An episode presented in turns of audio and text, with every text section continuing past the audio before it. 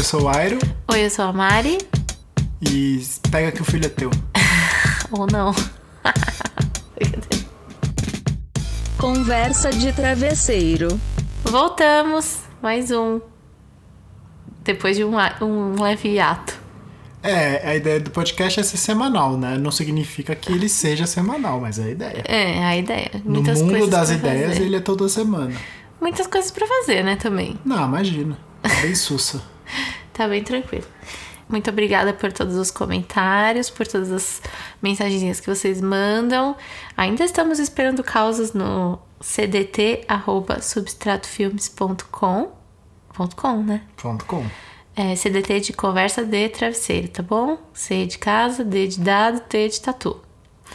Manda lá que a gente quer pitacar na sua vida. A gente, como a gente falou antes, a gente não promete que vai resolver nada, porque a gente não resolve nem os nossos problemas. Mas a gente vai rir um pouquinho com o seu. É isso. É isso, a gente vai carinhosamente se aproveitar da sua vida. Exato. Em prol da. Do entretenimento. Em prol do entretenimento de todos. Então, hoje a ideia é falarmos sobre Criando uma criança. O que é? De onde vivem? Como fazem? Como se reproduzem? Não, isso daí é antes. isso é antes da criança. Eu quero saber, Dona Mariana de Alexandre, você, toda desconstruída, toda mulher independente. Sempre sonhou assim, sempre soube que mulher não tem que ser mãe, nunca quis ter filho, é isso, né? Não, muito pelo contrário. Muito pelo contrário.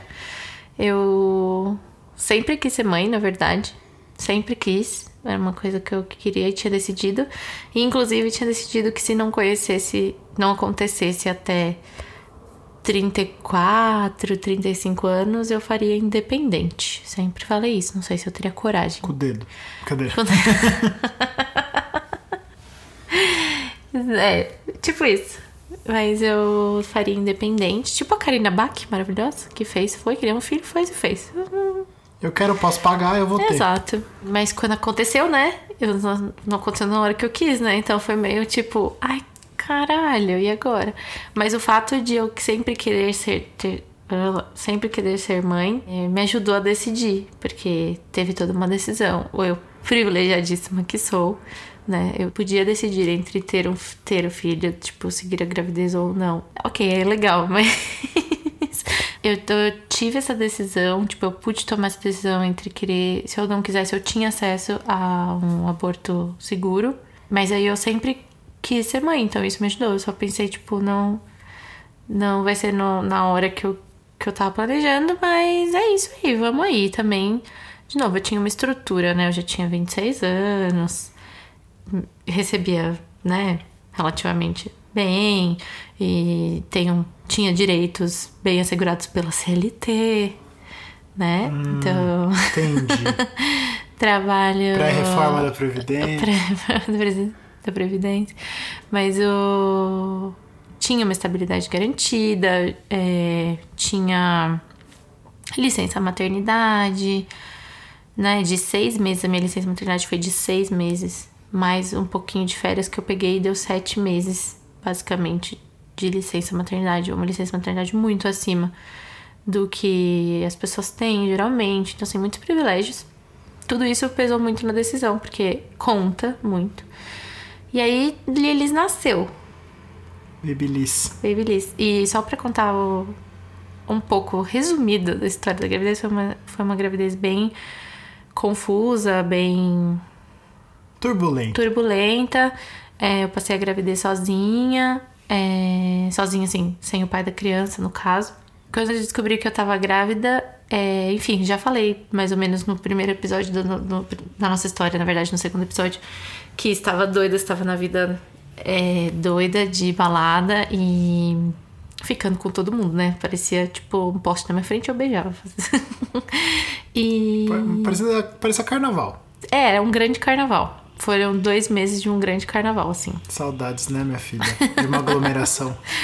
E aí eu engravidei. E quando eu engravidei, Disso daí não precisa ter saudade. não. Quando eu engravidei, eu, foi tudo muito confuso. Tipo, quando eu contei pra, pra pessoa, né, eu fui, fui muito, muito rejeitada, assim. Não foi. Então foi uma gravidez sozinha. E eu falei: olha, é, eu vou fazer isso sozinha, independente se você tá aqui ou não. Não quero que isso. Que você esteja aqui se você não quiser estar aqui e tal. E a pessoa foi uma pessoa horrível, muito escrota. A gravidez inteira. Aparecia de vez em nunca pra aliviar a culpa e foi isso. E tava decidido, falou que não, não ia lidar com isso. Não tava preparado. E porque era só um menino. E esse era o discurso dos pais da pessoa também, inclusive. E. E aí, um dia depois que a Liz nasceu, a gente ele decidiu, ele veio me falou, olha, a gente precisava é, fazer um exame de DNA e e eu sei das minhas responsabilidades. Não quero estar perto, mesmo se der positivo, você não conte comigo. Mas eu sei das minhas responsabilidades legais e eu vou, vou fazer isso.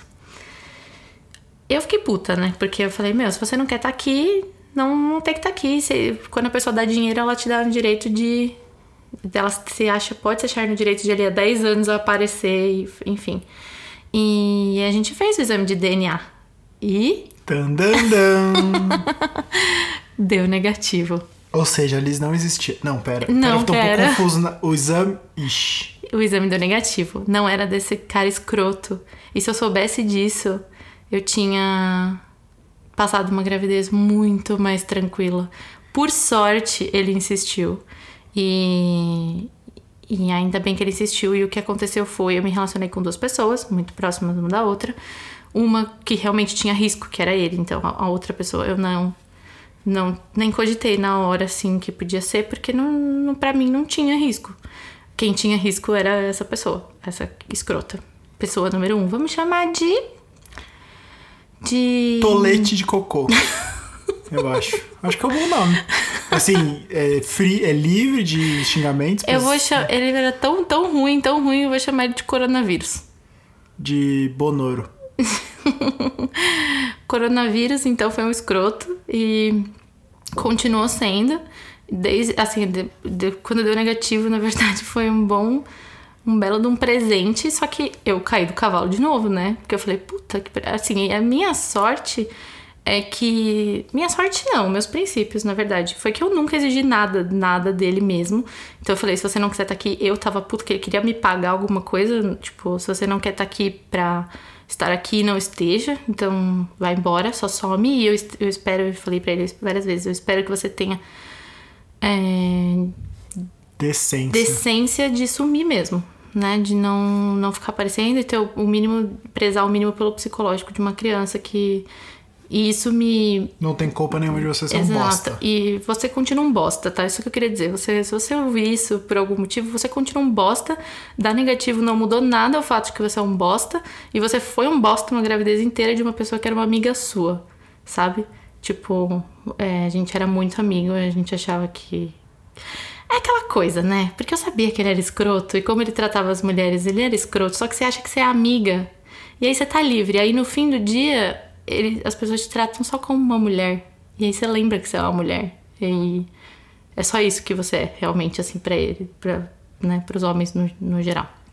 Enfim. Você deixou de ser brother e virou a ser uma mulher É, eu não fui normal. brother, mas exato. Eu fui uma mulher que ameaçava a grande vida dele. Grande vida. E assim. É... Aí, ok. Respirei, surtei. A Airo já estava, já estava comigo, né? A gente já estava junto. Ele voltou. Foi um dia que você estava em casa, a gente estava jantando. Depois eu vi que chegou o resultado. Pra mim ia dar positivo, então depois eu abro essa bosta. E aí, quando ele foi embora, eu abri, vi o negativo, liguei pra ele e falei: volta. Eu tô sempre perpassando a história da Liz, assim. Porque o dia que a gente conversou, quem ouviu o segundo episódio sabe que a gente conversou sobre sair, foi o dia que ele tinha pedido o teste. Sim, que eu falei que o mundo tava caindo, que eu tava chorando e tal, não sei o que. Foi o dia que ele resolveu aparecer depois de meses. E a criança já tinha nascido, já tava registrada.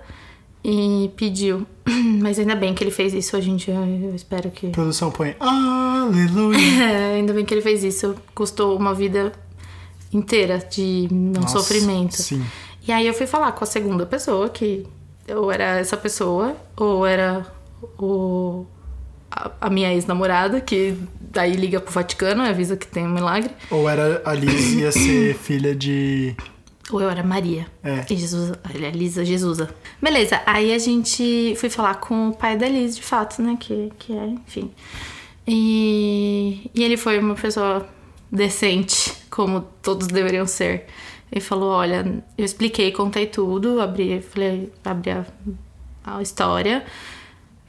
Ele falou: Eu não lembro muito do dia e tal. Eu falei: Eu também, eu lembro. É, não achei que podia ser. Tipo, de fato, não foi. é, realmente, gente, é que eu não vou entrar nesse nível de detalhe, mas realmente não, podia não ser assim. Era pra ter nascido a Liz mesmo. Assim, foi na janela de oportunidade. A Liz é uma grande coach. Ela viu a janela de oportunidade, ela aproveitou. Exato. Ela Foi a própria fecundação dela. Nossa, foi. Porque foi bem improvável. E aí ele falou: não, vamos fazer o teste, sim. Se for minha, eu quero sim participar e tal. E, e vamos lá. Enfim, a gente fez teste, deu positivo, graças a Deus, né? pelo amor de Deus. Foi aí que o Mas, Vaticano ah, chorou. E hoje a gente tem uma guarda compartilhada, então o pai dela é bem presente. Beijo, Remo. A gente teve que aprender aí a conviver, porque, né, é, a gente já se conhecia, tudo. Da ONG, que a gente fez parte, como já falamos no outro capítulo. E. capítulo? Episódio. E, e aí hoje temos uma, uma divisão, então ele é bem presente. Como todo pai deveria ser, não, não merece biscoito por isso, está fazendo sua obrigação de pai. E Mas é ele é mas ele quer ser pai. Ele é bem presente em frequência e ele é bem presente em qualidade. Aí nisso ele merece um biscoito. né? Exato, esse merece um biscoito, é verdade. Porque né, o tempo não, né? O tempo Sim, da sua é. criança não necessariamente é um tempo de As decisões a gente toma é. junto, em tempo ele fica com ela exatamente o mesmo tempo que eu fico. É, é isso. Foi essa a história da Lilis. Aí, quando a Liz nasceu, a gente já tava. é, o Aero já, já existia, né? Começamos a namorar, como se falamos, já quando ela tinha um mês. Então, a, a família da Liz, graças a Deus, não envolve uma pessoa, um coronavírus né? E então foi, foi perto do Natal, eu lembro, e eu lembro que foi o melhor presente de Natal que ela podia ter ganhado, assim. Ela tinha uns três meses. Três meses. E quando saiu o resultado, ela tinha três meses. E foi o melhor resultado. porque ganhou um pai de ela Natal, ganhou um pai. Ela ganhou um pai. E um pai que quer estar lá, né? Uhum. Tipo, você se livrou de ser um lixo de pessoa. Então, assim, se você está ouvindo, vai se fuder. E obrigada por ter pedido. A Liz agradece. A Liz agradece muito, muito mesmo. E eu também, porque imagina. Enfim, não queremos imaginar. E aí, A Liz tem essa família mosaico. a Liz tem uma família mosaico, que é o que a gente chama, que, que é uma família toda Encaixadinha. encaixadinha, exato. Tem várias pessoas que participam da criação dela. Vamos ser, né? Então, eu, Airo e Liz, e Remo e sua futura esposa, e enfim, se ele vier a casar. Mas. Então, ela vai ter madrasta, possivelmente, pa- padrasto, né? E mãe, pai. E avós de todos os lados. Assim, então. É uma grande família mosaica e, todo, e ela é a única de todos os âmbitos, então ela é um pouco mimada, um pouquinho só. É uma coisa pouca, assim. Essa é a questão, assim, de... Tem a Peppa e ela. Mas a Peppa é um pouco pior. E... Eu odeio a Peppa. Acho que isso tem também que ser dito aqui, importante. É, Completamente eu fora do odeio a tema, mas eu odeio a Peppa. Toda oportunidade que ele tem de dizer isso, ele Essa fala. porca Eu não maldita. acho nada demais. Porca maldita. Eu não acho nada demais. Não era vegano? Tá chamando os porcos de maldito? Mas ela tá viva. Uma coisa é prezar pela vida, outra coisa é ter caráter. A Peppa não tem caráter. Ela tem, tadinha. Ela é uma criança. Não, ela tem caráter. Não tem caráter quem bota aquilo nos streaming. Mas isso é Ok, outro papo. enfim, outro papo. Então a gente tem uma família mosaico e muitas participações. A gente sempre ficava perguntando assim, como será que eles vão enxergar isso, né, da família mosaico e tal?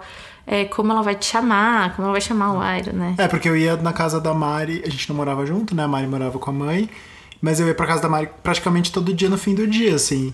Ficar com a Liz, e aí depois que a Liz dormia, ia ficar com a Mari.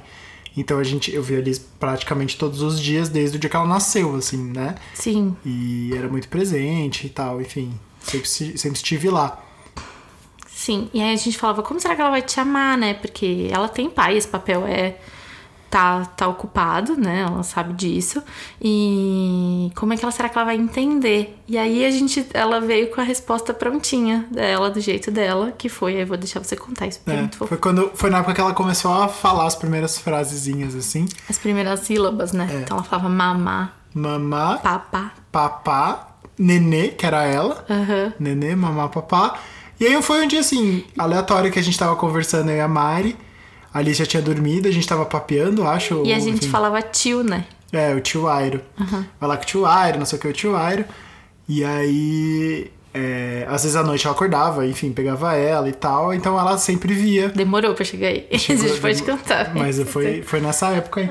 E aí no dia, no dia seguinte, assim, foi muito. Parecia que ela ouviu a conversa, não tinha como, porque ela não tava nem no mesmo cômodo. E a gente tava conversando, acho que na piscina disso. E aí ela. A gente falou, ah, o que será que ela vai chamar? E aí eu falei, ah, eu não, me, eu não ligo muito pra nome, eu não acho que. é, tem que isso, isso tem que ser levado em conta, tem que ser uma coisa natural, tem que partir dela. E assim, tio Airo pra mim é show, eu tô feliz e a minha relação com ela é essa e tá tudo certo.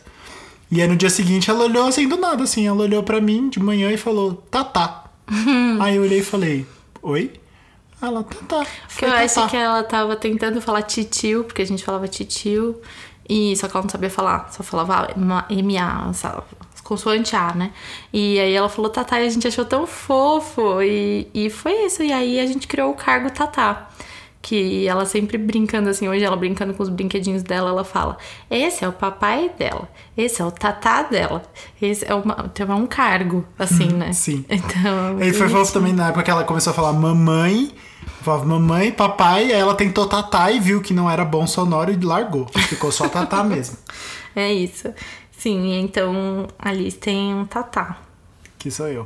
Sim. E um parênteses aqui, ironicamente, a- na família da minha mãe, todo mundo chama minha mãe de Tata. Então, além disso, criou uma grande confusão. Quem é Tata e quem é Tatá na minha família.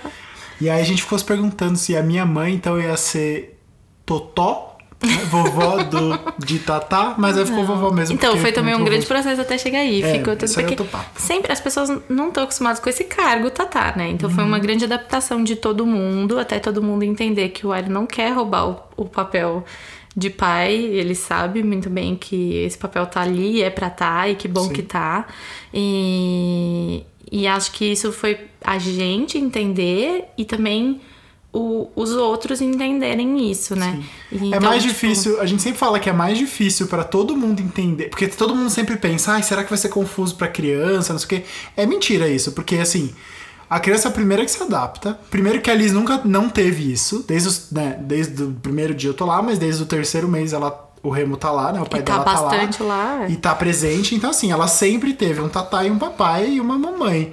Isso nunca vai mudar, né? E aí quando vier uma, uma madrasta, que ela vai deve chamar, sei Tateia. lá do quê, uma tateia, vai ter isso. Então, assim, essa é a dinâmica pra Liz. Nunca não foi isso. A gente até brinca aqui na época da escola, quando elas estiverem aprendendo família, vão falar, ah, mamãe, papai, e ela vai perguntar, e tatá? Onde que encaixa Sim. tatá aqui? Porque essa sempre foi a Mas família e dela. ela já tá entendendo. Ela sempre fala, tem vezes que ela brincando, ela fala, não, ele não tem tatá. Tipo, dos bonequinhos e tal. Uhum. E tem criança que tem tatá, e tem criança que não tem tatá e tal. E ela, pra ela, ela é super bem resolvida, assim. A gente ouviu isso da escola. É, a gente tem uma relação todo mundo bem amistosa e tal. Então, isso pra ela fica de, De boas, né? Inclusive, E teve um aniversário, foi aniversário dela, foi Natal, não lembro, que a gente juntou toda a família. Foi o Natal.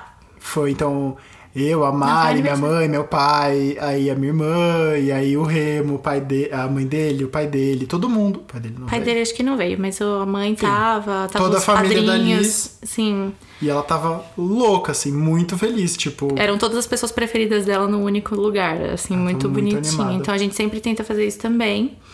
É, de, por exemplo, somos famílias separadas, mas a Liz nos une, né? Então ter esse momento, tipo, de aniversário, todo mundo junto, Natal, fazer um Natal pra ela, tal, pra ela também sentir essa unidade. É, mas enfim, as pessoas, os adultos têm mais dificuldade de entender esse cargo, esse, essa família mosaico do que do que a Liz, assim, com certeza. e aí quando a gente veio morar junto um pouco antes, na verdade, a gente teve que ter essa conversa. Eu acho que essa conversa era inevitável de tipo, qual o papel do Tatá na, na criação da Liz, né? Sim. E como o Ari falou, ele já tava lá há muito tempo. E ele, eu, eu vejo isso, tá? Pode me, me corrigir se não for. Mas eu acho que você assumiu a Liz no, pra sua vida muito antes de da gente de fato estar junto, assim. Porque era uma condição, né? Que você já estava trabalhando na cabeça. Então foi mais fácil, assim. Sim, pra mim foi.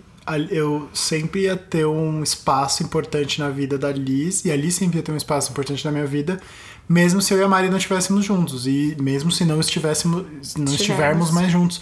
Porque pra mim sempre, desde o momento que a Mari contou que tava grávida, eu assumi essa posição de vou cuidar de você e dessa criança, independente da posição, né? Mesmo se a gente for só amigo. E, né? Acho que não somos mais só amigos. E aí isso acabou evoluindo, e aí então não só o sentimento ficou muito grande, mas a presença e a constância, que também isso diz muito, né? O tempo e o tempo de qualidade com a criança. Então, Sim. mesmo quando, quando a Marina morava com a mãe, eu dormia lá, e aí às vezes à noite eu acordava, ajudava a tentar levar a Liz pra cama pra Liz mamar. E era um processo. E aí tem toda essa questão de dormir junto, ter contato. Aí o dia, o primeiro dia que eu deixei ele fazer isso, porque tem uma questão também de eu me acostumar com isso, porque é, fica aquela sensação para mães que eram solo, né? Eu não sou mais mãe solo, eu tenho muito, muito uma rede de apoio e pessoas que dividem comigo. Mas quan- quando a gente é mãe solo, a gente pensa muito tipo, ai, vou ficar terceirizando a, a responsabilidade pra ele, tipo, não sei. Quando é relacionamento é meio confuso. E e aí eu tentava não fazer isso, até que um dia a gente foi numa festa, minha mãe ficou com a Liz, eu cheguei, eu tinha. Foi a primeira vez que eu bebi depois que eu. que eu tive a Liz e tava amamentando e tal, foi o Tami Shore. Beijo, Tami. E maravilhosa. Foi maravilhoso, a gente. Eu bebi. Uma claro, garrafa de catuaba inteira Não foi sozinha. uma garrafa, foi, Foi. menos. Foi. Olha lá, a primeira vez eu bebi uma garrafa de catuaba inteira sozinha, porque eu e catuaba temos essa relação. Inclusive, a catuaba é praticamente um outro ponto na geração da Liz, né? Teve o cromossomo masculino, o cromossomo feminino e o Sim, crono- fator cromossomo catuaba. selvagem. Aí juntou os três ali e a Liz nasceu. E, e aí eu tava. Catuaba, eu patrocina cheguei, nós. Nossa, patrocina minha filha. Devia ter pedido isso aí. Ah, e aí a gente. Eu deitei pra dormir. Na hora que eu deitei, ela chorou. Ah. Aí eu só olhei pro ar e falei, vai lá. E ele ficou todo feliz, tipo, sério que você vai Finalmente deixar? esse momento é meu. Exato. Aí ele foi, pegou ela e trouxe, né? Primeiro tentei Não fazer- pra amamentar, pelo amor de Deus, que eu tinha Primeiro bebido. tentei fazer ela se acalmar e não demorou, não deu, aí eu levei ela pra cama. Sim.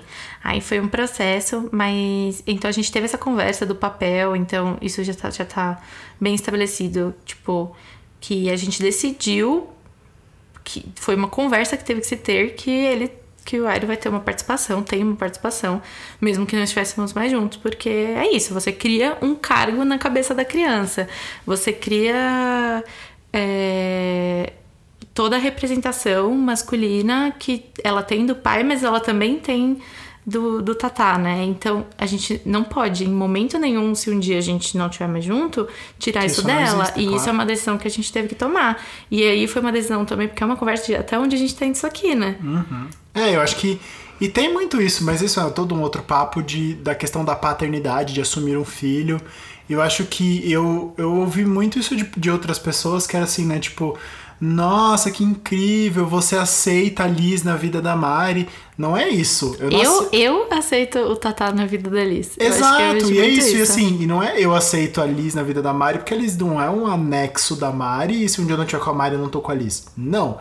Eu assumi o papel de, de, uma, de uma das figuras que vai criar a Liz, uma das figuras, entre aspas, paternas de criação da Liz. E isso não vai deixar de acontecer, né? Se, o- se, o, se o pai biológico e a mãe biológica se separam, teoricamente, esse pai não deixa de ser pai. Ele pode não estar presente, pode ser um bosta, pode sumir, que é a grande, né? A grande maioria do Brasil. Mas isso não deveria, não deixa de acontecer. Então, se um dia eu e a Mari não estivermos juntos, e a gente não tá falando que isso vai acontecer, porque eu acho que não vai. Eu não vou deixar de ser o Tatá, entendeu? Eu vou sempre ser o Tatá, eu vou sempre estar presente, porque esse é o meu papel na Sim. vida da Liz. Então, a minha relação com a Liz é essa, e a minha relação com a Mari é outra Por isso relação. que a gente tem que ter muito cuidado quando a gente envolve uma pessoa, uma relação na vida de uma criança, porque a gente cria aquele papel e depois tirar é muito cruel e não, não né? Então não é qualquer pessoa que a gente põe em contato. Então, assim, por isso que eu acho que as pessoas falam, ai, muito incrível aceitar essa situação e tal. É, na verdade, foi mais eu que tenho que, que, que tenho que permitir. Pô, eu gosto tanto de você que eu deixo você conviver com a coisa mais importante da minha vida, sabe? Tipo, e deixo ela ser uma das coisas mais importantes da sua, Sim. né? É, Isso é se intensificou basicamente muito isso. quando a gente veio morar junto, claro, né? Porque aí a gente tem uma configuração um pouco mais presente ainda do que.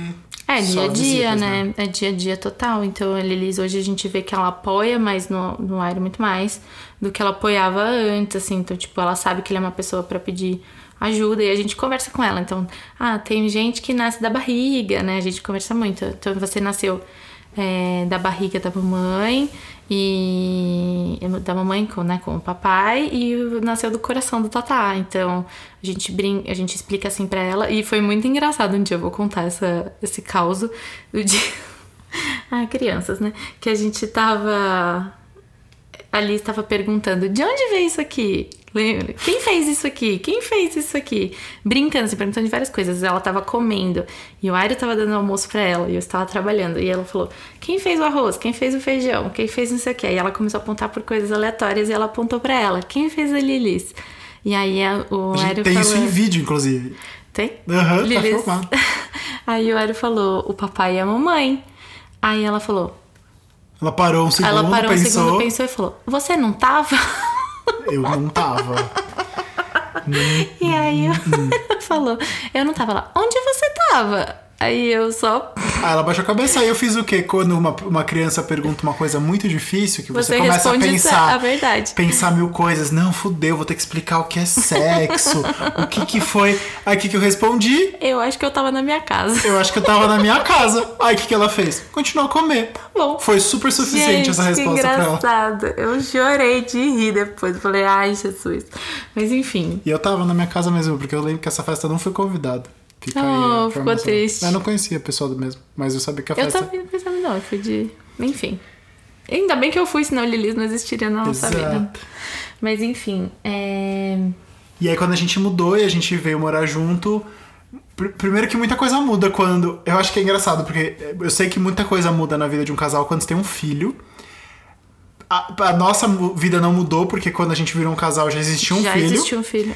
E, mas óbvio que quando a gente veio morar junto, a nossa vida mudou um pouquinho, porque a rotina muda, a convivência muda mais tempo junto, e o fato de ter uma criança na rotina muda-se muito. E é engraçado porque a gente tem o grande privilégio de ter essa família mosaico, essa grande rede de apoio, onde a gente tem períodos com a Liz e períodos sem a Liz. Então dá pra gente fazer um comparativo muito claro de como é uma relação sem filho e como é uma relação com filhos. E assim, é 100% diferente. É tipo, é, a rela- o jeito que eu. O tanto que eu converso com a Mário, tanto o assunto que eu converso com a Mário, tanto que a gente tá junto, quanta de energia a gente tem é uma quando ali está e é outra quando a Liz não tá. Então, assim, a Tem cada... vezes que quando ele está, eu sinto que a gente, tipo, passa o dia sem se falar, porque, É. como, claro, a gente tá em pandemia também, né? E câncer e tudo mais. Então a gente tem. Quando a gente tá com a Liz, a gente tá se dividindo, né? Eu tô com a Liz pra você trabalhar e quando você termina de trabalhar, você, você tá com a Liz pra eu trabalhar. trabalhar. Então a gente não tá junto, assim. Uhum. E é muito bizarro. Eu fico pensando como isso funcionaria, assim. A gente ia ter que. É, claro que eu acho que antes da pandemia, como funcionava? A Liz ia pra escola e aí a gente voltava e tinha um momento juntos. Que Sim. você se programava pra aquele momento tá. Tá, tá, Tá sem livre. trabalhar e, né, então é um momento de tinha, família. mas realmente é um momento de família, diferente do momento eu e você, né? Uhum. Então é um grande. Se você tem mais de um filho, conta pra gente como você faz. E é casado, né? Conta pra gente como você faz, porque eu realmente Não tenho a menor não, ideia. não tenho a menor ideia de como É, você e tem uma coisa que a Mari, é, a Mari falou, e eu acho que é muito legal a gente, que já é o próximo assunto que a gente vai trazer, que é informações, né, sobre paternidade, maternidade. E é engraçado que a Mari me falou isso bem no começo, ainda quando ela ainda estava grávida, que ela falou uma frase, você me ajuda aí, de que eu não lembro de quem é, que é tipo, precisa de toda uma aldeia para criar uma criança, né? O pensamento de que precisa de uma aldeia para criar uma criança. E isso isso é 100% aplicado na vida da Liz, porque literalmente é uma aldeia criando a Liz, cada um com seu agora. papel, principalmente agora na pandemia junto com o câncer. câncer. Que a gente precisa das pessoas, porque tem dia que a gente não tá em casa, porque a gente tá fazendo químio, tem dia que a Mari tá muito cansada, que a Liz tá aqui ela não consegue fazer nada. Então a gente realmente tem a aldeia inteira criando uma criança. E assim, a gente não sabe como não é. Não é isso, sabe? O papel da mulher que cuida da casa e dos filhos e chega e o marido chega a casa e as coisas estão prontas, assim, é inviável na nossa cabeça. Como que é possível que alguém consiga fazer isso? Sim, e assim, no nosso caso é mais família, principalmente agora por causa da pandemia, né? Que a gente não tá se vendo. Mas eu tenho certeza que a gente tem amigos muito queridos que, que ficariam com a Liz tranquilamente também se a gente precisasse. E então, se você é amigo de alguém e de uma mulher ou de um casal que tem filhos, sinceramente, de de verdade, gente, eles estão precisando. Não espera pedir. Vai e fala. Claro, também, né? Você não vai chegar, você vê a criança uma vez no Natal e a outra na, na Páscoa e só, e vai chegar e falar, deixa que eu cuido dele. Não, a criança não vai ficar confortável com você você. é. Ela tem que ficar confortável. Então, assim, acompanhe a vida da criança e esteja lá pra quando sua- seus amigos precisarem, tipo, e porque eles precisam. Eu vejo, é muito, muito difícil ficar com o filho 24 horas por. Tipo, ninguém nasceu Emocionalmente, eu- né? e uma vez eu tava muito culpada no começo da pandemia por causa disso, que eu falei, meu Deus, acho que eu não nasci pra ser mãe, porque é muito ruim. Mas eu pensei, ninguém nasceu pra ficar 24 horas do lado de ninguém. Muito menos se é uma criança que não tem Muito vida menos- própria, né? Sim, De- Porque independência. depende 100% de você. Nem do seu filho, sabe? Nem do seu filho. É, você precisa de um tempo, e ele também precisa de um tempo, e, e tá tudo bem. Então, ajudem as pessoas que têm filhos. De verdade, seja uma vila. Esteja lá. É, quando, quando eu comecei. Quando a Mari falou que estava grávida, eu pesquisei muito sobre rede de apoio, né? A Mari me ajudou muito nisso. E a grande questão de ser essa rede de apoio, eu acho que a palavra define muito, né? É a rede, a rede é- o que segura para não cair, né? De apoio ainda, que é o que vai dar o suporte não só para criança, mas para mãe, para família. É essa relação de estar presente. Não é só é, mandar mensagem, ah, tá tudo bem, se precisar de alguma coisa, tô aqui. Legal, isso é importante sim, mas assim, é, a mãe que tá, sei lá, acabou de parir, tá no puerpério, tá amamentando, não tá com tempo, você acha que ela vai entender como que ela pode pensar em delegar alguma coisa que você possa ajudar? Não, Sim, esteja presente, assim- converse com a mãe e fala, olha, posso ir aí? Você precisa de ajuda? Posso ir aí cozinhar? Exato. Posso ir aí ajudar, ajudar você a fazer a criança rotar? Posso ir aí, não sei o quê? Então, por exemplo, nos primeiros nos primeiros jantares que eu tinha com a Mari, a Liz era super pequenininha, a gente se revezava. Então eu ia, fazia o jantar, e a Mari ficava com a Liz, aí enquanto a Mari comia eu ficava com a Liz, e aí ela amamentava, eu fazia rotar, eu punha no berço, acordava, eu levava, eu levava. Então eu estava presente. Sim. E, e é difícil, assim, é, o papel de, de ser rede de apoio não é aquela coisa de, ai, olha só, eu sou incrível, eu tô ajudando. Porque assim, a criança não te conhece, ela vai se acostumar, então ela vai chorar, ela vai te estranhar até ela se acostumar com você. Sim, eu acho que é- tem também o papel da mãe de achar. Se você achar ruim que a pessoa fique com seu filho e tal, também. Tem esse lado de você desapegar um pouco e entender que ela precisa se acostumar com outras pessoas, não só você, porque realmente. Quando é muito pequenininho, não, né? Porque só Não precisa da mãe fazer. mesmo, não tem o que fazer. Mas se você é uma, quer ser uma rede de apoio e você não tem, sei lá, não gosta de criança, não gosta de criança, a gente não vai nem conversar com você, Mas tá? se A você não gosta de criança, aí. você vai na terapia, porque É, aí você não precisa falar com a gente sobre não isso. precisa falar não. com a gente sobre isso. A gente pode fazer, inclusive, um episódio sobre isso, porque tem muita coisa pra xingar. E, mas assim, ah, sei lá, não me dou. Não, não consigo, não sei lidar. Não sei lidar com crianças. E não tô, não tô com energia e Isso, mas você aprender. pode fazer a compra das, das suas amigas, sabe? Fazer a confusão, uma faxina. Lavar louça. É que agora tá foda, porque a gente não pode se encontrar, sabe? Mas é, Manda as- num manda momento rap. bom, manda o rap. Manda o rap com uma compra feita, sabe? Ou é, num momento que, Seja amiga- proativo. que a gente puder, tipo, se encontrar, vai, faz uma faxina, que seja. Sabe, ou paga alguém pra fazer uma faxina, que seja. Porque Esteja isso ajuda presente, né? muito, sabe? Isso também é ser apoio. Sim, e às vezes eu vejo muito isso com a Mari, que às vezes é o. Ela precisa, pré-pandemia, claro, mas assim, do momento que ela vai ser mulher e não vai ser mãe. Então ela não vai só sentar e falar da Liz, ela vai sentar e falar da novela, da vida, do carnaval, de tudo, da cachaça. Esquecer que ela é mãe por duas horas enquanto tem alguém ali com a filha dela, sabe? Porque quando a mulher vira mãe, ela não deixa de ser mulher, né? Então ela precisa também viver e fazer outras coisas. Então, você ser rede de apoio é isso, é você se fazer presente e estar pronto pra ajudar a criar uma criança, né? E esse papel de ajudar a criar uma criança é uma coisa muito transformadora na vida de cada um, Sim, assim. eu tenho uma, uma- uma coisa que eu vi na internet também que é muito bonita, que é tipo assim. O filho é de todo mundo, é, é tipo a, a vila, mas é toda criança é um possível seu filho, assim. Então, Uhum. olha, olha com esse olhar, De... E a mãe também tem que exercer esse olhar de que. Porque eu falando do lugar de mãe, eu sei que é muito difícil você sair desse lugar especial, que só a mãe faz tudo, que só. Mas é o mesmo lugar que é especial é o lugar que te escraviza, sabe? Então, os prós e os contras. Então, a gente também precisa abrir mão, saber delegar, confiar e ter, e ter a noção. Por exemplo, a gente deduzir, a gente entendeu que para mim era muito difícil, por exemplo, o Airo pegar ela de madrugada porque ela chorava muito e isso me fazia sofrer. Então, a gente parou. Né? A gente parou e esperou o tempo da Liz de, por exemplo, hoje ela tá maior e quando o Airo vai lá, tipo, se ela chora à noite, ela chama, ele vai, já é outra recepção, ela já tá mais acostumada, ela já é, então foi uma coisa que foi caminhando, mas também ter saber essas limitações, tipo, não, só que não quero que você me ajude com isso, porque isso aqui Sim. tá me fazendo sofrer, né? E, e tem bem isso, exatamente isso que você falou, tipo, dar o espaço. Eu entendo a problemática de que. Não, primeiro é, você precisa tentar. Exato. É o loop, né? O homem fala, ah, mas a, minha mulher não deixou fazer nada, então eu não faço nada. Ou, ah, ele só quer você. Ele só quer a mãe. Sim, ele, sim, só, ele quer, só a mãe quer a mãe primeiro porque ele tá acostumado. É né? o que ele conhece. É o que ele conhece. Mas assim, primeiro você tem que estar disposto e querendo fazer as coisas. Aí você se esforça, aí você ganha um espaço de confiança da mãe, pra mãe dar um espaço para você fazer. Porque pensa assim, se você fala, não, tá aqui, dá o filho aqui, você dorme a noite inteira e eu cuidei de madrugada. Se a mãe olha durante o dia e você não faz um A, a criança tá esgoelando toda cagada, com, a, com cocô que sobe até o pescoço. Você não olhou, olhou, pegou a criança, levou até ela para ela trocar. Você acha que de madrugada ela vai confiar que você com sono vai conseguir fazer tudo? Então, assim, né? Mostre que você é capaz fazendo, e aí a mãe naturalmente vai abrir um espaço, e aí é um processo da mãe, né? Que exatamente igual você falou, de abrir o espaço e dar confiança. E de entender que ninguém vai fazer as coisas igual você. E aprender a dividir o processo. E aqui em casa é bem essas funções, né? De, a gente divide as tarefas. Tem coisa que só eu faço, tem coisa que só a Mari faz, por conveniência, por afinidade, e tem coisa que os dois fazem, cada vez um. E, e, é legal.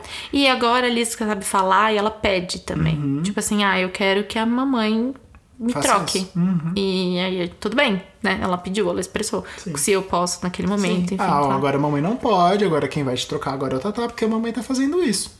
Aí beleza, às vezes ela fica brava, às vezes ela aceita e show. Às vezes ela quer se trocar sozinha também, show. Então é, é uma opção, que agora como ela é maior, tipo, tá bom, você quer a mamãe não pode trocar, você se troca sozinha. Aí ela gosta. E tem muito também, eu acho, disso, do, da forma como a gente cria a Liz. E é isso é uma coisa que a Mari me ensinou desde sempre, porque ela aprendeu isso, é muito legal.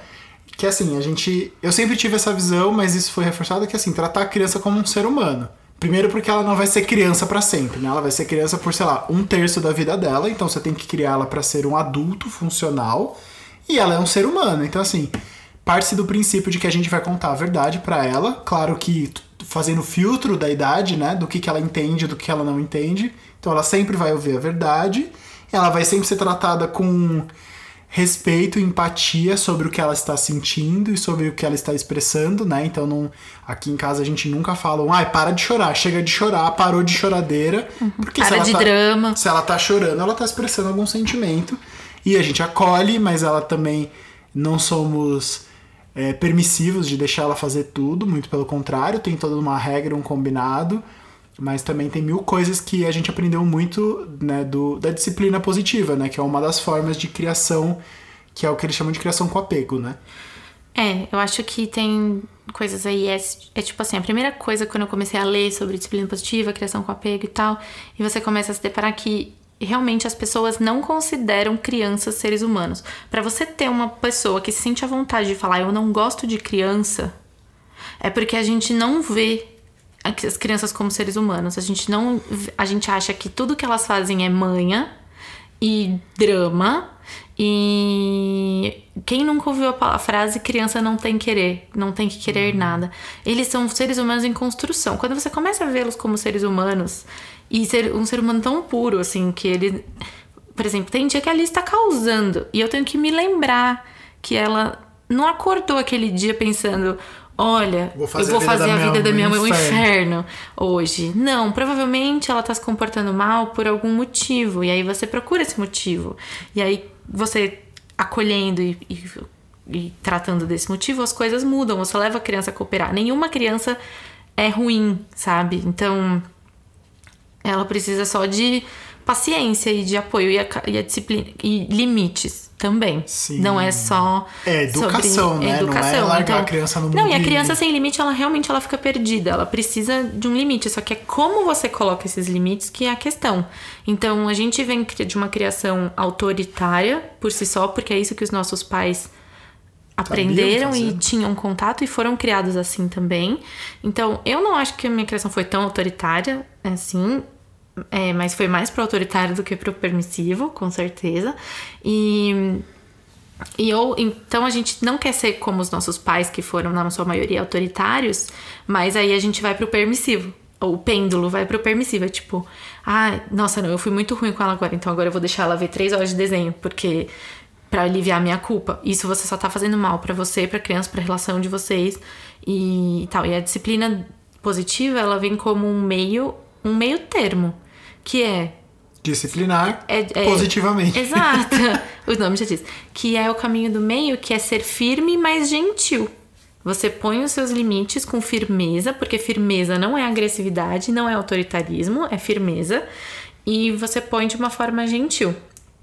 É, Você não faz a criança te obedecer por medo, né? Então, não tem obediência, essa que é a questão. Porque a obediência, ela é Cega. ela é cega e ela é na nossa cultura aqui brasileira ela é, ela é muito filhote de ditadura, sabe? Então assim, a gente o- a obediência é o quê? Você faz o que eu tô mandando, você Porque não questiona porque eu sou de uma hierarquia maior que você. Então, é o porquê que eu sou seu pai, porque eu sou sua mãe. Por que, você tá, por que, que eu tenho que te responder? Porque, você, porque eu sou sua mãe, você vai fazer. É isso. A gente não cria eles pra ser obediente. E isso tem os seus preços, tá? A gente cria ela pra ela ter bom senso, saber escolher as coisas certas e questionar quando ela achar que deve. Muitas vezes ela vai questionar, você não quer que ela questione, é um, é um inferno.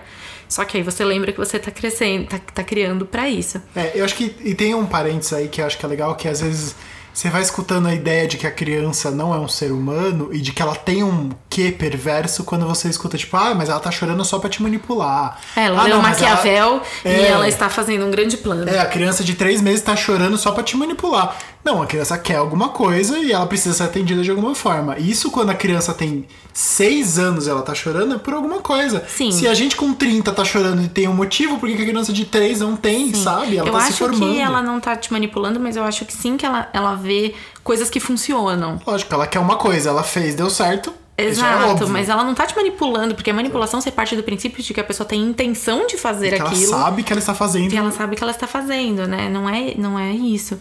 E, enfim, a gente. Eu percebi que dá pra sim pra você estudar pra ser um pai e uma mãe melhor e, e levar essa consideração. E a disciplina positiva toda é sobre você, na verdade, olhar a sua infância. Isso é muito.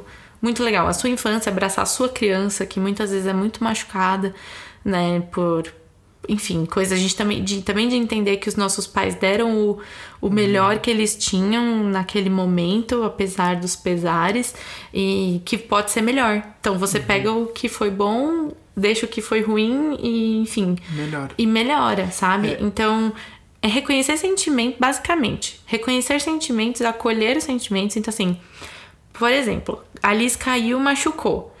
Uma coisa que eu fazia muito é: ah, não foi nada, já passou. Depois, com a disciplina positiva, eu entendi que falar pra uma criança não foi nada, você tá, na verdade, negando o sentimento dela. Porque, tá doendo? Como Pô, não tá foi doendo. nada? Às vezes ela não tá doendo, às vezes assustou, mas foi alguma coisa. Então você pode substituir o não foi nada, já passou, por que pena que isso aconteceu. Chora, É pode chorar. cair, né? É muito ruim cair, né? Dói muito mesmo. Poxa, que pena. Vamos pegar um gelo? Ou vamos, fica aqui, dá um colinho e tal. Então, nunca tipo, ai, já passou, porque a intenção é boa. A intenção é que você é que você faça a criança acalmar. E depois eu também percebi que a gente tem muito medo de choro, né? Assim, a gente tem muito medo de choro. Se a criança não tá chorando, quer dizer que ela tá bem. Não, não quer dizer, né? Ela Se pode a criança chorando, você tá falhando. É, o termo, é igual The Sims. A criança chorando, você tá ficando no, no coisinho vermelho e você tá perdendo sua habilidade de ser pai. E aí, não quer dizer, na verdade a gente só não gosta de choro, a gente não quer ouvir choro. Muitas vezes a criança tá mal, ela não tá chorando. Então, se acostumar com o choro é uma coisa, tipo, levar o choro pra um lado bom, do tipo, deixa sair, tá tudo bem, pode chorar. É, muitas vezes falar, pode chorar, a mamãe tá aqui, sabe? Abraçar o sentimento, tipo. É... Nomear o sentimento Eu também, vi- né? Você cria o vocabulário da criança de que ela tá sentindo. Você tá sentindo, ajudar ela a chegar, né? Tipo, tá chorando. Você tá triste? Você tá com raiva? Ué, você tá assim porque você tá com raiva. Ou, ou quando a Alice tá muito cansada, ela fica muito doida, fica louca. e fica birrenta e tal. Então, eu falo pra ela, você o que tá sentindo é cansaço. Vamos, vamos tentar descansar um pouco então? Então, tentar nomear pra eles, pra eles entenderem o que eles estão sentindo e acolher esse sentimento e colocar eh, coisas com firmeza. Como colocar as coisas com firmeza? É você fazer combinados. Então, por exemplo, quando você tem um- uma situação, quando a criança é mais velha, dá pra você fazer reunião de família, que é que todo mundo discute as coisas junto, é criança inclusa, porque quando uma criança combina alguma coisa com você, ela tem mais propensão a a cumprir, porque ela participou daquele Ela entendeu, né? O que tá acontecendo. ela entendeu e ela participou. Por exemplo, assim, então a gente tá com um problema de você não quer guardar seus brinquedos. O que, que a gente pode fazer? Eu preciso que você guarde.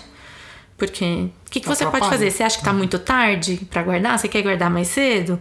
Vamos, deixa ela dar ideia, sabe? Se a criança é muito pequena, tipo a Lisa, a Lisa é muito pequena ainda, ela não tem como fazer isso. Então o que a gente fez foi. é, um dia ela não guardou, ok, passou. No outro dia, quando ela tá calma, não é no momento do estresse, não é no momento. Porque não é castigo, né? É isso que muda o jeito que você faz as coisas. Não é castigo, é um combinado. Se ela não guardou no momento do estresse, você fala: Você nunca mais vai brincar com isso? Você, seus- todos os seus brinquedos vão ser guardados lá em cima e você não vai brincar mais? Isso é um castigo. Se você, no momento que tá todo mundo calmo, chama e fala: Olha, Lilis, a gente precisa que você guarde seus brinquedos. Mas isso não tá acontecendo. Vamos fazer um combinado? A gente combinou com ela, então, que se os brinquedos não forem guardados e a gente precisar guardar, eles vão ficar. Eles sobem pro armário na parte de cima, ficam lá dois dias, que pra ela é uma eternidade, e depois eles podem descer de novo pra brincar. Ok, ok. Toda criança vai testar os combinados. Ela combinou. E ela testa eles diariamente. E aí você tem que ser firme e, e também é o tom que você dá pra coisa. Não é tipo, olha lá, tô avisando, vai subir. Então assim, poxa, Lilis, que pena que você não guardou. Vamos subir esse aqui então. Porque esse é o combinado. Não é pra ser estressante. Se vamos subir esse aqui então. Aí ela chora. Aí você faz o quê? Acolhe. Ah, você tá triste que subiu. Poxa, né? Muito pena. ruim. Mas era o nosso combinado, né? Ó, O amanhã que, a que a gente. gente aprendeu com isso? É, perguntar também o que a gente aprendeu com isso é bom. Ou tipo. Ah, a gente não vai poder brincar com esse, mas amanhã a gente pode brincar com esse outro, olha que legal. E a gente espera ele descer, que é o momento dele descer. É, e também o combinado, acho que a diferença pra mim ficou muito clara que combinado, combinado e seguir o combinado não é castigo quando você liga uma consequência lógica, né? Então não é assim, você não guardou seus brinquedos, então você não vai ver TV. O que diabos a TV ver com brinquedo, ninguém nunca sabe. Agora é, você não guardou seus brinquedos, o que, que acontece com os seus brinquedos? Eu vou, eu vou ter que guardar, e se eu tiver que guardar, o nosso combinado é que ele fique nesse espaço aqui pra você entender o valor desse seu brinquedo no chão ou brincando. Sim. E aí você também consegue entender no termômetro, né? Você subiu o brinquedo, a criança não sentiu falta, você tá entendendo que ela talvez tenha um pouco mais de brinquedo, brinquedo. do que ela precisa. Sim, porque ela- quando ela tem muito brinquedo, ela também fica perdida e, e atrapalha nessa questão de organização mesmo. Então, talvez você entenda que ela tá com muito brinquedo, se ela não ligou, e deixa ele lá em cima um pouco mesmo. Tipo, e diminuir a quantidade de brinquedos que ela, tá, que ela tem. Mas isso das consequências é muito bom, porque a disciplina positiva fala sobre consequências naturais ou consequências lógicas, né? As consequências naturais é, ah, ela jogou água no chão. O que, que a gente faz? A gente pergunta pra ela, o que, que tem que fazer? Secar? Tá bom, então vamos lá, a gente pega um pano e você seca. Ela não precisa sofrer pra isso, é porque sofrer você tá castigando. Ai, mas ela joga no chão de propósito porque ela gosta de limpar. Sim, ela vai limpar 30 vezes se ela jogar 30 vezes. Por Ah, mais mas- irritado que você mas vai fique. estragar meu chão. Vai, se ela limpar rápido, não, não estraga o seu chão. Ou você para de dar. Ou você para criança, de dar o copo e aí você faz o combinado. Não, você pode fazer um combinado de, olha, mamãe não, mamãe tatá, papai, não gosto que você jogue água no chão. O que a gente pode fazer? Se eu te der numa garrafa é melhor? É, conversa, chega num ponto, assim. Eu acho que te- tem um, um, um exemplo muito legal no livro, depois eu vou falar os livros, mas no, no livro da Jane Austen, Jane Austen, não? Jane Austen, que, que é da disciplina positiva, que ela fala: era uma mãe que a criança nunca queria almoçar. E todo almoço era um estresse. E aí ela, conversando com a criança, que era uma criança um pouco maior, ela disse: mas eu não tenho fome essa hora. E aí ela entendeu que ela estava tomando café muito tarde. Ela nunca tinha, teria percebido isso e ficaria nesse estresse e geraria até um, talvez algum transtorno alimentar, algum trauma com comida, por causa disso. Então ela falou: então tá bom, se a gente puxar o café da manhã meia hora mais cedo ou colocar menos comida, você acha que pode ser? Pode ser, elas combinaram juntas. Então, eu fez isso. O combinado não sai caro, né? O clássico. É, de tudo na vida, em qualquer relação. É, tem- Combinado, deixa eu só falar das consequências lógicas. Então, assim, ela não precisa sofrer pra fazer umas consequências, para fazer uma consequência, né? Porque a gente tem essa ideia do castigo, mas nenhuma criança. Eu não sei de onde veio a ideia de que a criança precisa se sentir primeiro muito mal pra depois começar a se comportar bem. Ninguém que se sente mal se comporta bem. Então, Você tá no seu trabalho, seu chefe te humilha porque Te você errou uma humilha. planilha. Você não vai acertar porque, nossa, realmente agora eu aprendi. Você vai acertar de raiva. Falar, Exato. vou fuder esse filho da. Isso você só, ca- só causa, tipo, uma autoestima muito baixa ou desejo de vingança, sabe? Então, não é legal. Então, não precisa, a criança não precisa sofrer porque ela fez alguma coisa. Se ela tá se comportando mal, tenta entender o motivo por que ela tá se comportando mal. Teve uma vez que eu tava no celular e a Alice começou a causar. E aí eu percebi que ela queria minha atenção. E aí eu perguntei: Você quer que a mamãe saia do celular? E ela falou que sim, era exatamente isso. Então, assim.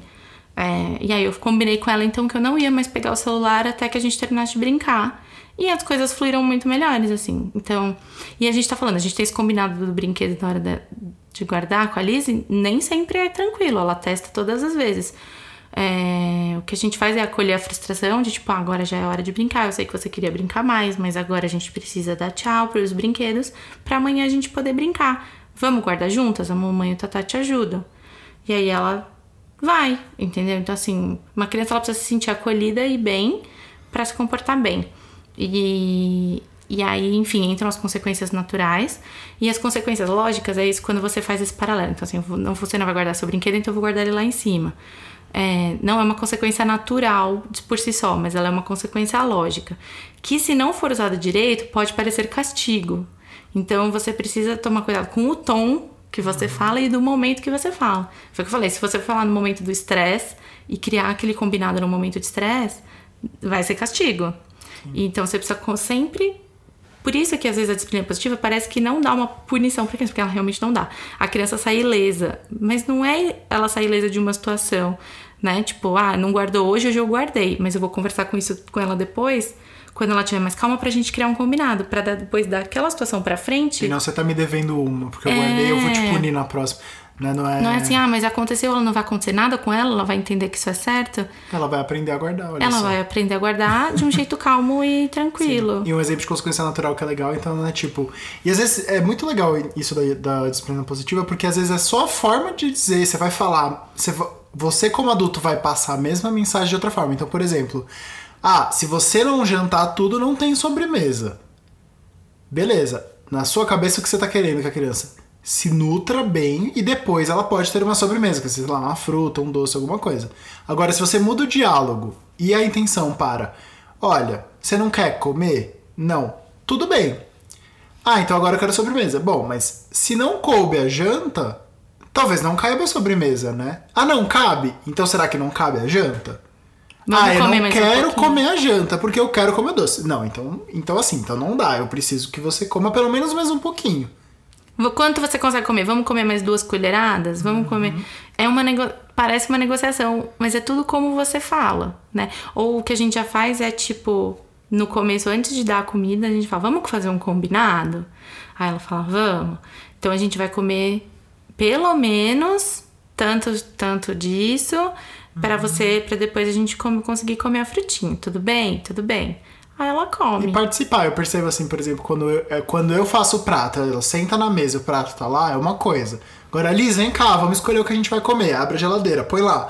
Aí uma coisa é você abrir a geladeira e fazer a criança escolher tudo dentro da Não, geladeira ela que ela que quer. limitações. Outra coisa é você pôr na, pôr na mesa arroz, feijão, sei lá, ovo, couve, alface e tomate. O que, que você quer comer? Quero comer feijão. Quer comer arroz? Ah, não quero. Ah, a gente vai precisar comer então. Será que vai comer como batata que tá aqui? Não, ah, então a gente vai precisar pôr um pouquinho de arroz. Você pode comer um pouquinho de arroz? Posso. E aí você vai montando o prato, ela te ajuda a montar. Às vezes ela até pega a comida ali, gosta de comer um pouquinho da comida antes, fria e depois esquenta.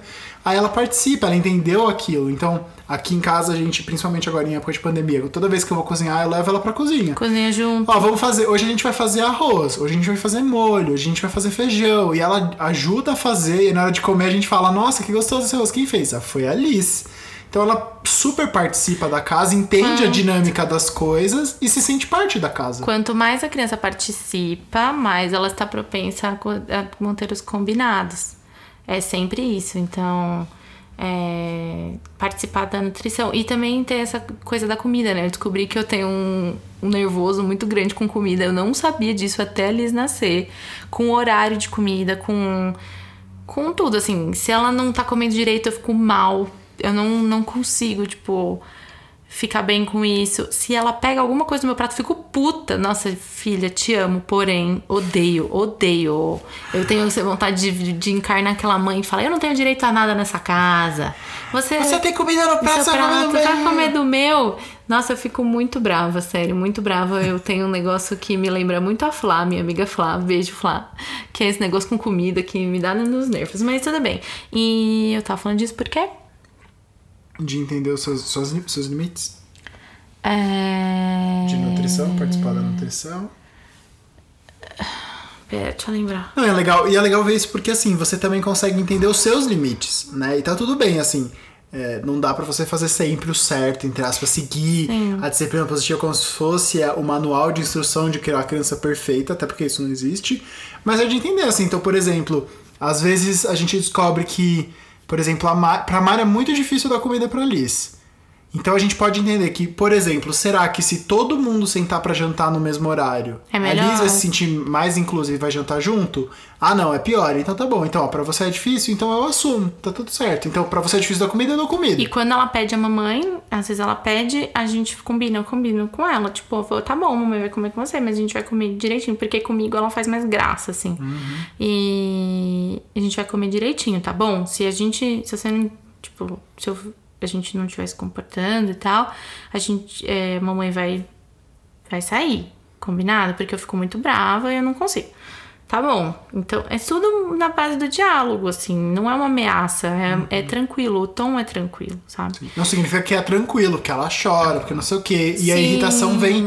E tem um momento também, eu acho muito, muito interessante, que é quando você começa a trazer pro consciente a criação de uma criança, é, é, é legal a gente ver, porque é, parece que você vem com o, o pacote pré-instalado ali de ser pai e ser mãe, né? E aí você nasceu uma pessoa de dentro de você, ou você adotou uma pessoa, atualizou o sistema e você agora é pai. E não é isso, na verdade. Todo mundo sabe o que é o papel materno e paterno, enfim, o papel de alguém que, te, que cuida de você, porque é todo mundo foi criado. Né? Então, eu fui percebendo muitas das coisas que meu pai e minha mãe passaram pra mim na criação na hora que eu estava repetindo isso com a Liz, de forma inconsciente. E a disciplina positiva traz para sua consciência o que você está fazendo e qual a intenção. Então, eu percebi que, por exemplo, eu ia muito mais pro lado do autoritarismo. E aí a Mari, meu leitor, falou: olha, você tá indo pra esse lado e tal. E é muito difícil você olhar pra você e falar: nossa, eu tô indo pra esse lado porque meu pai era assim e pra mim esse é o certo. Pra mim, ser o pai. Né? Tem isso, né? Não, o pai é o que manda, o filho é o que obedece. Porque a gente aprendeu assim. Agora, quando você para e raciocina e fala, legal, você pode ir por esse lado. Mas se você for, se você for pelo lado de um pai ajuda e o filho aprende, um pai ensina e o filho aprende, o pai ajuda e o filho segue o que for interessante, o que não for interessante, ele tem liberdade de seguir. E aí você traz pra consciência. E quando você traz pra consciência, você entende que você também tem seu limite. E se você, ao mesmo tempo que você acolhe o sentimento dos seus filhos, na hora que você se estressa, na hora que você se irrita, eles vão acolher o de vocês. E É. eles vão te dar o tempo. Então, às vezes, você tá muito irritado e fala: Olha, eu preciso de um tempinho. Eu tô saindo, eu vou pro quarto, eu te amo, tá tudo bem, mas agora eu não consigo ficar aqui. Vai, Sim. se acalma e volta mais calmo e faz, e faz o processo, né? Da última vez que a Liz deu um show, foi na casa da minha mãe, assim, ela tava muito com sono na hora de comer. E ela tava gritando, ela gritou, ela chorou, foi horrível. E eu esperei passar. Não adianta você falar também nessa hora, quanto menos você falar, melhor. E E você. E depois eu falei pra ela. Depois que ela já tava calma, eu falei: Olha, eu te amo muito, mas a mamãe não gosta quando você faz. É, porque ela chorou e ela gritou e ela fez. Ela tá com uma mania de olhar pra sua cara e fazer assim com a língua. Nossa, isso me dá nos nervos. Mamãe não gosta quando você faz isso. É errado. A gente não faz assim quando a gente tá com raiva. É, a gente respira, pega um tempinho tal. Eu fiquei muito. Eu fiquei chateada, mas eu, eu te amo muito. Porque você sempre tem que afirmar pra criança que você ama ela, né? Eu falei, eu te amo mesmo brava, mesmo fazendo isso, mas a gente pode tentar não fazer isso. Então, é, tudo bem você. Acho que o, o disciplina positiva acolhe também esse sentimento do pai, da mãe e do tatá. E. E tá tudo bem errar também. Se tem dia que sai tudo errado mesmo. O combo janta, janta banho, cama, né? É, sempre limite. É O sempre limite o da- pior momento, porque a criança já tá cansada, você já tá cansada, você quer que ela durma, você já contou três histórias, cinco músicas, duas lendas, cinco orações. E ela ainda fala, mais um. E a perna não para de mexer, tem a perninha que não para de A mexer. mãozinha batendo na parede. Ela sempre foi assim, né? É, sempre. Ela sempre brigou com o sono. E, e aí você fala, putz, agora eu já não vou mais. É que agora não tenho mais cabelo, é um problema menos. Mesmo tempo, tipo, agora eu não vou mais lavar meu cabelo, eu ia lavar meu cabelo. Bom, eu ia jantar assistir a novela, agora talvez eu não assista a novela, né? Porque eu já perdi. Eu ia. Aí você começa a ficar nervosa, porque você espera que. é uma expectativa frustrada, né? Enfim, também é um, a questão é, também existe o outro dia pros pais, tipo, tá tudo bem, você errou hoje. O que eu gosto muito da disciplina é que ele te aproxima do ponto. Quantas pessoas aqui já ouviram os pais chegarem e falarem desculpa, eu errei com você? Ninguém, porque antigamente tinha essa coisa do pai estar na, na hierarquia. O pai tava certo, por mesmo por mais que ele sabia que ele tava errado, ele tava destruído por dentro por ter errado. Mas ele não pedia desculpa. Porque ele ia perder o Porque ele ia perder a autoridade, entendeu? Então você. Isso não existe. Então eu posso, a qualquer momento, agachar e falar, Lilis, desculpa, a mamãe errou com você. Tava eu não chateada, devia, tava eu não brava. devia ter gritado. A gente não grita nessa casa. Vamos, você me ajuda? Quando a mamãe gritar, você me lembra que eu não posso gritar? Você não sei o quê. Então abraça e amanhã é outro dia, sabe? Uhum. Então, enfim, tem muitas coisas da disciplina positiva. A gente já podcast já tá com uma hora. Mas eu, eu indico, assim, muito. Eu aprendi muito. eu- Tem dois livros que são muito legais que vocês podem comprar, que é o Criação Não Violenta, da Elisama Santos. Tem Abraça Seu Filho, do Tiago Queiroz, que é o Pezinho Vírgula. E tem o- a Bíblia da Disciplina Positiva, que chama Disciplina Positiva, da Jane Nelson, que é quem fez basicamente a teoria. E tem tem disciplina positiva de 0 a 3, tem o geralzão, tem para adolescentes, Para educadores. para educadores, para profissionais da saúde, tem tem de várias coisas e eu acho que disciplina positiva ela serve pra gente na vida, porque ela usa muito da comunicação não violenta, né? E você pode usar isso no trabalho, você pode usar isso com a sua mãe, você pode... Eu sei que me melhorou como pessoa assim, quando você começa a entender por que, que as pessoas fazem o que elas fazem, isso começa com as crianças, que nunca, nem sempre é, é claro, nem sempre tá ali no, na cara. Isso ajuda muito, assim. Então, é isso. Basicamente é tratar as crianças como seres humanos, porque a gente não trata. A gente já torce o olho, já torce o nariz pra criança e revira o olho sempre, porque, ai, criança mal educada. Eu não suporto criança mal educada. Eu tenho uma notícia pra você. Todas as crianças são mal educadas porque elas estão em processo de, de educação. É, e se ela tivesse bem educada, ela não era criança. Ela era Exato. E quanto A- adulto mal educado tem aí na vida? A grande né? questão é parem de querer que, que crianças se comportem como adultos, porque elas não são. A gente exige que elas se comportem como adultos o tempo inteiro. Mas elas não têm maturidade emocional pra ser um adulto, nem a gente tem. Isso que eu falo, não conheço E nenhum elas- adulto que se Exato, comporta como adulto Elas também. não têm arsenal eh, sentime- emocional, Emocional. emocional para isso. Elas estão dando tudo que elas têm, de verdade. Elas não são, se comportam mal porque elas querem, elas comportam mal porque é isso que elas conhecem. E talvez elas se comportam mal muito mais como você faz Acolhe isso, né? acolhe como você faz do que por elas. Então, é, você é o adulto, sabe? Se você tá com uma criança que tá sendo mal educada com você, é você que tem que lidar com a situação, não é ela. Exato. E também, se você não é a pessoa responsável pela criança nesse momento, entender. Claro, eu entendo, eu sei o quanto é. Ah, você tá no restaurante, de repente uma criança gritando e batendo na sua cadeira atrás de você. É chato, é chato, mas pensa na- no pensamento da vila. Se, se precisa de uma vila inteira pra cri- cuidar, criar uma criança. Tá uma criança causando, você vê, olha pro lado, provavelmente tem uma mãe desesperada fazendo tentando essa, acalmar essa criança. Julgando, Um pai, julgada. um pai do lado provavelmente julgando a mãe e todo o resto julgando a mãe, né? Tá, seja um pouco mais empático. E se Sim. você tá tão incomodado assim, você pode levantar isso aí. Olha só, Ninguém porque gosta. você não é E uma eu vou criança. contar- eu vou contar, porque você não é uma criança. Eu vou contar um caso que foi polêmico quando a gente foi no teatro. Uhum. E a gente foi no teatro ver Billy Elliot. Billy Elliot. E tinha umas crianças. Tinha uma menina que devia ter uns dois anos. E ela tava. Claro, gente, é uma peça de teatro. Né? Uma criança de dois anos não fica sentada. Mas é uma peça de teatro para crianças. Não, para crianças, mas não para uma criança de dois anos. Não, sim, mas eu digo, tinha Sim. crianças no teatro Mas porque essa era uma peça não, para mas crianças. Vamos falar, não era uma criança adulta, adulta, grande. Era uma criança, criança. É, tipo, dois anos. E aí a gente tava com uma amiga também, a Babi, beijo Babi, e a gente começou a conversar. Depois do tipo. Ah, mas que chato, não é pra trazer, não sei o quê. Só que isso também é um discurso que você exclui só mães.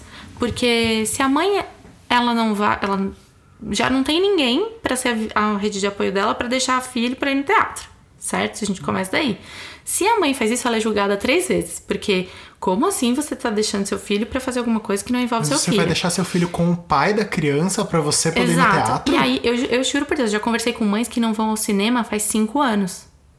Porque, e aí se leva. Se leva é um problema, porque ninguém tá preparado para lidar com criança. E é um sistema que exclui as mães sempre. Você acaba colocando as mães de canto, as crianças também. E isso é ruim pra todo não mundo. tem- não tem assim. saída, Não né? tem saída. Tipo, você exclui mulheres de programações culturais e outros tipos de programação, e crianças também, que deveriam estar se acostumando com esse tipo de, de programa, porque o bonito não sabe lidar com o choro. É chato, é chato pra caramba, a gente sabe que é chato. Só que crianças comportam assim. Eu queria que vocês fizessem o paralelo de. Não gosto de idoso? Ai, só vou em lugar que não aceita idoso. Eu não gosto. Eu não gosto de idoso. Eu acho que idoso passa Não. doença. Tem a questão da doença, eles passam doença. Vamos tirar isso de contexto? Não gosto, ser- não gosto de idoso, tô sendo irônico. É, avisa. Mas eu não gosto de idoso mesmo. Mas o. Vista. Mas, tipo assim, ah, não gosto de idoso. Vou nesse restaurante aqui que tem uma placa na frente que não aceita idoso. Porque eu vou me sentir melhor. Por quê? Ah, porque eles dão trabalho, não gosto. Tipo, gente, são pessoas. Uhum. eu vou jogar só, só uma de ideia Deus. aqui, ó. Troca idoso por negro, por gay, por mulher. Vou jogar só essa informação, o resto Sim, e crianças, né? Também. Tipo, Uma crianças. galera são- gostava disso. Tinha um espaço que não podia esse pessoal, que era campo, campo de concentração, que chamava, assim, que esse pessoal ia junto. Não, e tipo assim, ah, não gosto de criança. Você já nasceu adulto, então, né, querido? Você era uma criança ótima. Nasceu adúltero certeza. andando, né? Com É, gravatinha, exato. filha da. Então, assim, não queiram que as crianças sejam adultas, porque aí você vai se frustrar e realmente você não vai gostar de criança. Porque nenhuma é. E spoiler alert, as crianças também não gostam de você. Exato. Então, assim, seja um Porque adulto você, legal. você é uma pessoa chata, e você, então. se você é a única pessoa que tá com aquele, naquele momento com aquela criança, você é responsável por ela sim. É, e você também dita como ela se comporta com você. Por mais frustrada que ela se- esteja, por mais. Você que lida com a situação, ela vai seguir você, porque você é o adulto que está ali. É, e, e até um, em um parênteses aqui, né, pra também ninguém sair daqui dobrando a dose de, do anticoncepcional e não querendo ter filho nunca mais, é muito bom, assim, é muito, é muito recompensador você ver que você tá ligado emocionalmente com uma criança, você está ajudando essa criança a crescer, né? É mais do que quando você compra uma mudinha de uma planta e ela vira uma árvore e você É vê todos os mais. dias, porque assim, é literalmente você consegue entender, você consegue ajudar ela a falar, você consegue ajudar Ouviram ela a mães de ouvir. plantas? e de, e de pets. Você Mãe de pet consegue, não você existe. consegue ajudar e você consegue ver a resposta da- do diálogo, a resposta do carinho, a resposta do amor.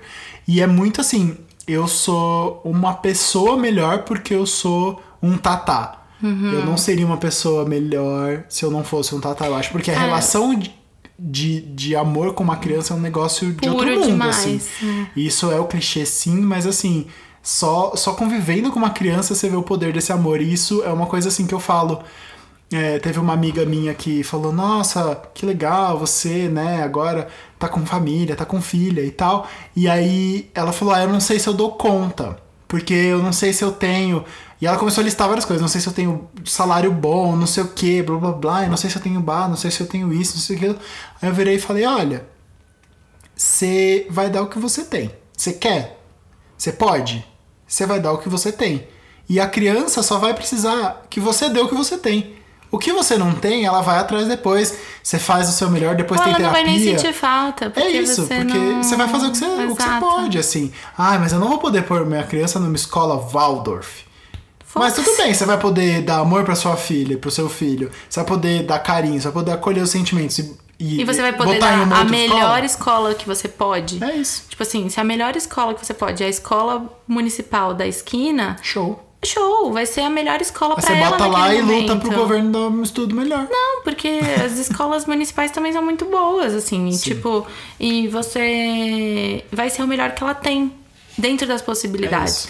entendeu? Então, às vezes, esse negócio de não só de escola, mas estudar, não sei se eu vou poder ter um intercâmbio, sei lá. Não sei se eu dou conta. É, tipo, você vai dar conta com o que você tem.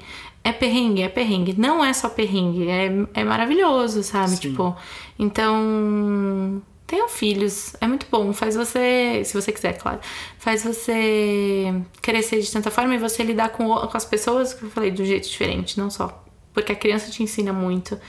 E, Você e entende a relação mais no mundo. É, né? exato. E você vê qualquer coisa, qualquer conquistinha, assim, é muito celebrada. E, tipo, nossa, você viu o raciocínio lógico que ela fez hoje? Caraca, Você viu a tipo, palavra, a frase que ela a montou. frase que ela montou. Hoje ela fez xixi e limpou sozinha. Nossa, essa foi uma grande festa. O dia que ela, ela saiu super orgulhosa do banheiro. Fiz xixi sozinha. Eu falei, nossa, Alice, você fez xixi, você limpou sozinha. Aham, lavei a mão, toda feliz, porque Sim. ela fez xixi sozinha. E dá sabe? espaço pra ela crescer e se desenvolver e ver a pessoa que ela vai se tornar. Dá muito medo também, mas Tem muita é muito gratificante, tem né? muita responsabilidade. E, e se você puder fazer essa jornada o melhor possível, com porque o que a disciplina positiva faz é manter seus vínculos com a criança, os vínculos afetivos muito fortes, né? Porque o autoritarismo, ele. E, tipo, a viol... a gente, a gente não tá falando nem de violência física aqui, porque isso não é nenhuma opção. É crime, né? É Tem um nome crime. pra isso. Mas isso vai construindo pontes entre, entre, seus, entre os pais e os filhos e acaba se perdendo, né? Quanto, quantas cicatrizes você que tá ouvindo isso tem com seus pais e com, e com a pessoa que te criou, talvez que não seja seus pais? Medo, raiva. Medo, raiva, ah, não consigo falar, não te amo, eu não consigo é, Ah, tem uma relação muito boa, mas eu não consigo. Falar nada. Abraçar meu pai, sabe? Ou eu não converso com meu pai sobre nada. Ah, não, ele sabe, eu não preciso falar pra ele que eu amo Não, nem sobre amar. Não consigo sentar e conversar. Não consigo. Porque tenho muitas lembranças ruins, assim. Ou. Ah, ah, foi bom nisso, mas não foi bom naquilo. Todo mundo. Né, a gente a gente tem plena consciência de que não é perfeito e que a gente não vai criar os mesmos traumas na Liz, mas a gente vai criar outros. E a Faça o gente, seu melhor pro resto da terapia. pro resto tem tera- tem terapia e constelação familiar. É isso. Mas é isso. E... E- aí também tem todo um outro parênteses aqui que a gente pode trazer nos episódios, né? De como você tá criando uma pessoa que vai virar um adulto, um ser social dentro de uma sociedade, e aí você tá passando os seus princípios, o que você acredita, mas você também tem. Você pode abrir, deveria abrir na sua cabeça a questão da responsabilidade social de criar um próximo ser social, né? De criar uma criança Sim, você antirracista, tá de criando- criar uma criança anti-LGBT Fascista. fóbica, antifascista, porque você luta para isso numa sociedade, não é nem, ai, mas você está politizando uma criança. Primeiro que todos os seres são seres políticos, mas não é nem isso, é se você ensina, é, eu falei isso no outro episódio, né? Meus pais podem ter todos os preconceitos que eles têm, eles não passaram isso pra mim. Então, Não, é, assim, consciência você- de passar o melhor para um próximo ser social. Você sempre tem a, a- na cabeça que você está criando um ser pro, pro mundo, para habitar no mundo com outras pessoas e como você gostaria que, ele, que essa criança fosse, sabe? Que ideais que você gostaria que ela pensasse e tudo mais. E aí sempre tem aqui uma pessoa para dizer. Ah, mas eu apanhei, eu estou aqui ótimo. Você não está aqui ótimo. Muito possivelmente você tem crise Toda de descaralhada da ansiedade. cabeça. Você tem ou depressão, ou crise de ansiedade, ou distúrbio de autoestima, ou distúrbio de imagem, ou você acha que resolve tudo na violência. Olha, Ou você não tá noção de- vendo que você tem tudo isso e você acha que você tá bem. Exato, mas é só você olhar pro mundo e ver que todo mundo que foi criado com o mínimo de violência não deu certo, porque o mundo tá como tá. É, porque de violência. Você aprende que o amor é ligado na violência. Então, se seu pai que te ama te bate, Você vai, precisar bater ou apanhar de quem você apanhar ama. de quem você ama. É muito Em complexo. vários sentidos, né? Não só É. no final. Então, assim, traga pra consciência a relação e criação com seus filhos, porque é. E quando você faz isso é muito poderoso, é lindo, é forte, fortalece. Você cria vínculos perfeitos que vão durar pra vida toda. Uhum. E vínculo é uma coisa que você batalha. Não, não tem sangue no mundo que garanta vínculo. Eu tô aqui pra provar isso. Tatá tá aqui pra Que provar. não tava nem lá, tava na minha casa quando Tava. ela foi feita. Mas hoje, toda vez que eu falo que ela Ah, vai gente, dormir. a humilhação vem, né? A gente passa humilhação aqui em rede nacional. Sim. Mas é isso, Mas toda gente. vez que a Liz vai dormir, eu falo qualquer coisa, chama o Tatá. Ela fala, não, vou chamar a mamãe. Eu falei, mas se precisar, pode chamar o Tatá. Aí ela lembrou do dia que tava chovendo, deu trovão, ela acordou assustada, eu fui pegar ela no colo. Ela fala, se tiver trovão, eu falei, é, se tiver trovão, pode chamar o Tatá. Ela fala, tá bom. E é isso, então você vai criando vínculo e relações. Sejam pais, é muito da hora. É muito legal criem filhos e animal Façam de estimação filhos não e é não filho. podcast. Um beijo. Animal de estimação não é filho, Vamos queria dizer que isso. já Eu já vou é- acabar sendo cancelada. É isso aí, Então, mães de pet, gente- vocês não são mães, desculpa. Né, a gente sabe que você ama seu bichinho, mas é bem diferente, tá bom? É bem diferente, porque você pode ir no teatro por cinco anos. Mas não tem, não tem como levar meu dog pro teatro? Não tem, mas ele pode ficar sozinho por duas Fifi, horas. a Fifi, mas a Fifi não fica sozinha. Vou botar ela no hotelzinho. Que horror. É pior ainda. Tchau, tudo boa bem. noite. Tchau, boa noite. Conversa de travesseiro.